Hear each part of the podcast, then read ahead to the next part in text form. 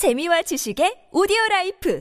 팟빵 안녕하세요. 군사 돋보기입니다. 결국 우리가 가장 우려해왔던 일을 북한이 저지르고야 말았습니다. 부식 문제로 미리 연료를 주입해 놓을 수 없는 기존의 액체 연료 탄도 미사일과 달리 고체 연료 탄도 미사일은 미리 탄도 미사일에 연료를 주입한 채 보관하고 있다가 거의 즉시 발사하는 것이 가능합니다. 발사 준비 시간이 크게 단축되고 더욱 은밀하고 빠르게 기습적으로 미사일 공격을 수행하는 것이 가능하기에 북한의 고체 연료 탄도 미사일은 사실상 이를 사전에 예방한다는 우리 군의 킬체인을 무력화시킬 수 있는 수단인데요. 이런 고체 연료 탄도 미사일을 최근 북한이 실제로 13일 오전 7시 23분 시험 발사했습니다. 이날 발사한 미사일은 분사구 뒤편에서 이제까지 볼 수 없었던 흰색 화염을 내뿜었으며 기존의 액체 연료 ICBM과 전혀 다른 이 화염 형태를 보고 우리 군에서는 북한이 지금까지 체계화는 다른 미사일을 쏜 것으로 분석하고 있습니다. 북한의 조선중앙통신은 지난 13일 공화국 전략 무력의 전망적인 핵심 주력 수단으로 중대한 전쟁 억제력의 사명을 수행하게 될 세형의 대륙간 탄도미사일 ICBM 화성포 13형을 처음으로 시험 발사했다라고 14일 밝혔는데요. 이 발표에서 조선중앙통신은 대출력 고체 연료, 다계 단발 동기들의 성능과 단분리 기술, 각이한 기능성 조종 체계들의 믿음성을 확인하고 새로운 전략 무기 체계의 군사적 효용성을 평가하는데 화성 18형 ICBM의 시험 발사 목적이 있다고 밝혔습니다. 홍민 통일연구원 북한 연구실장은 이 같은 북한의 시험 발사를 두고 결국 액체 연료 기반인 기존의 화성 12형, 13형, 14형, 15형, 17형 미사일들을 모두 고체 연료형으로 바꾸겠다는 것이라 분석했는데요. 유사시 북한의 탄도 미사일을 막아내야 하는 우리나라와 미국의 입장에서는 KMPR 대량 응징 보복이나 해구 산에만 기댈 수 없습니다. 이 같은 조치는 심리적인 부분에 많은 것을 기댈 수밖에 없는 조치이며 토일코 외양간을 고칠 수는 없으니 만약에 사태가 일어나 북한이 정말로 한국의 핵탄두로 장착한 탄도미사일을 날린다면 이를 반드시 막아내야 하는데요. 그러나 한국의 독자적인 미사일 방어 체계 KAMD로는 이를 모두 막아내기 어렵고 훨씬 발달한 미국의 미사일 방어 체계 MD로도 완벽히 북한의 모든 미사일을 요격할 수 있다 장담할 수 없는 것이 문제입니다. 그렇다면 어떻게 해서든 북한이 미사일을 발사하기 이전에 이를 선제 타격해 무력화해야 하는데 최근 미국이 이를 위한 거의 유일한 대안 을 개발해냈습니다. 한국과 미국의 노력으로 이를 한반도 군산에 배치할 경우 우리로서는 북한의 미사일이 한국을 멸망시키는 것을 막을 수 있고 미국으로서는 자신들과 전쟁을 치르려는 중국의 수도 베이징을 3분 내에 성공적으로 타격하는 것은 물론 중국 해군의 북해 함대와 동해 함대를 1, 2분 안에 전멸시킬 수 있는데요. 오늘은 사실상 실행 가능한 한국의 유일한 킬체인 수단이자 양안 전쟁 발발 시 중국의 심장을 끝장낼 수 있는 무서운 극초음속 미사일 LRHW 다크이글과 그 운용 부대, 전술 및 작전 계획 등에 대해 알아보겠습니다. 전문가는 아니지만 해당 분야의 정보를 조사 정리했습니다. 본의 아니게 틀린 부분이 있을 수 있다는 점 양해해 주시면 감사하겠습니다. 2023년 3월 29일 미 육군이 보도한 자료에서는 제3야전포병연대 제5대대 제1다영역 임무부대 MDTF 장거리 사격대 최초 LRHW 무기 다크이글이 실전 배치되었다는 소식이 나왔습니다. 이 소식에 따르면 이 부대 핵심 타격 자산으로 배치된 극초음속 미사일 다크이글 블록1은 미 해군이 함께 사용할 계획인 CHGB 극초음속 활공체 탄두로 사용하는 지대공 미사일인데요. 이 미사일은 사정거리가 최소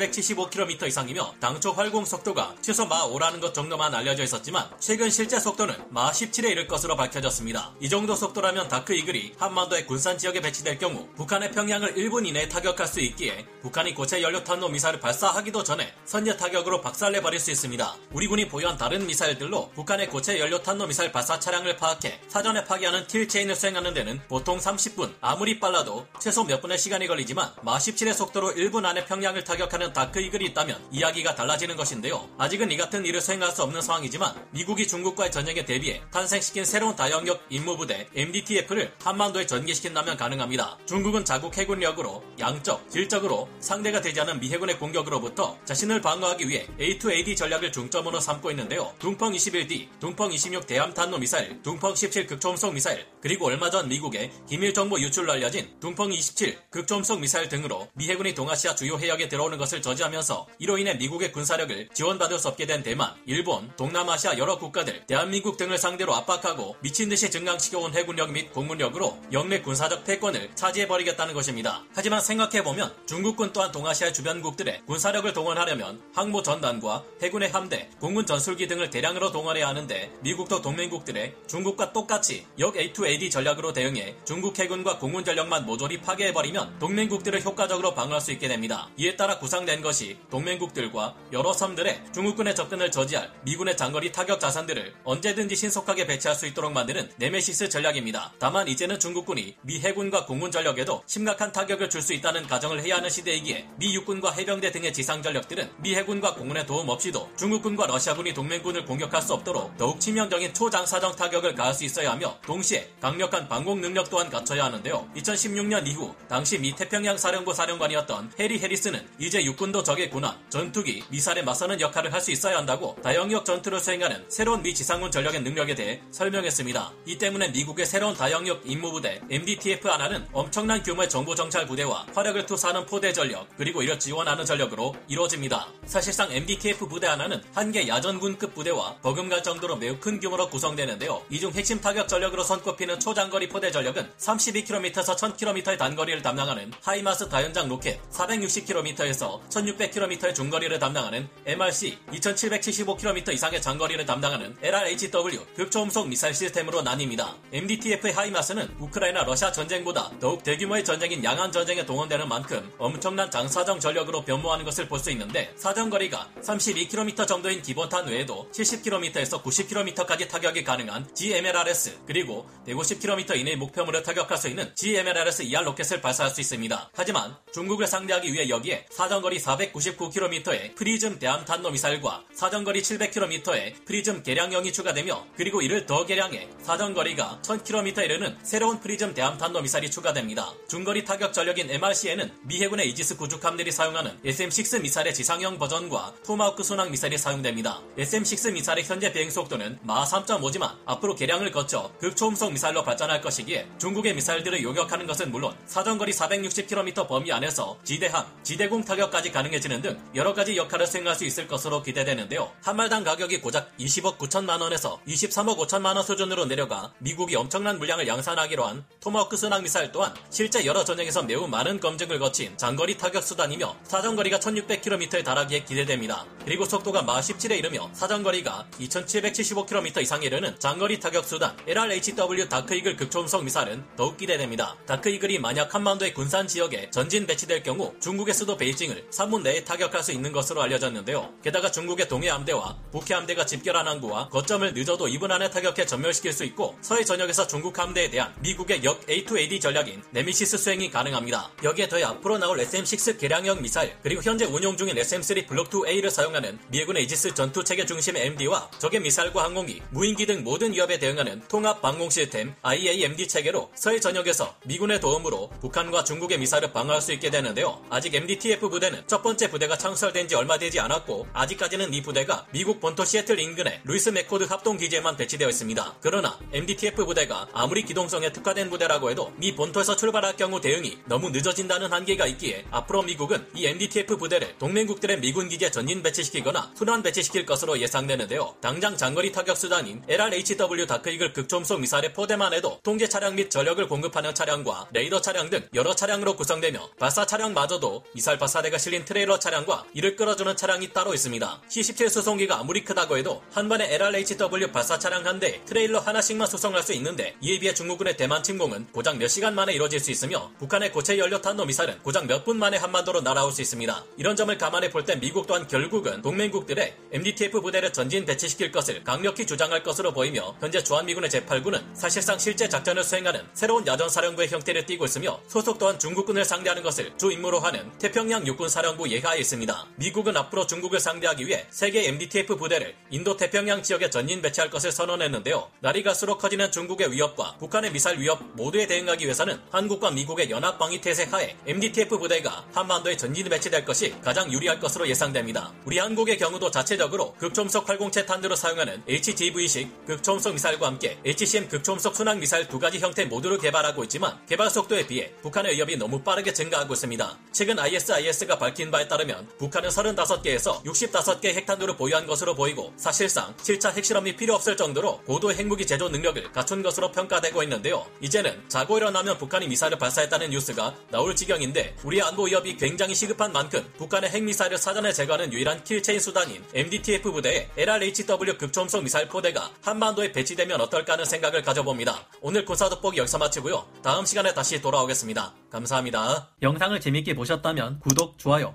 알림 설정 부탁드리겠습니다.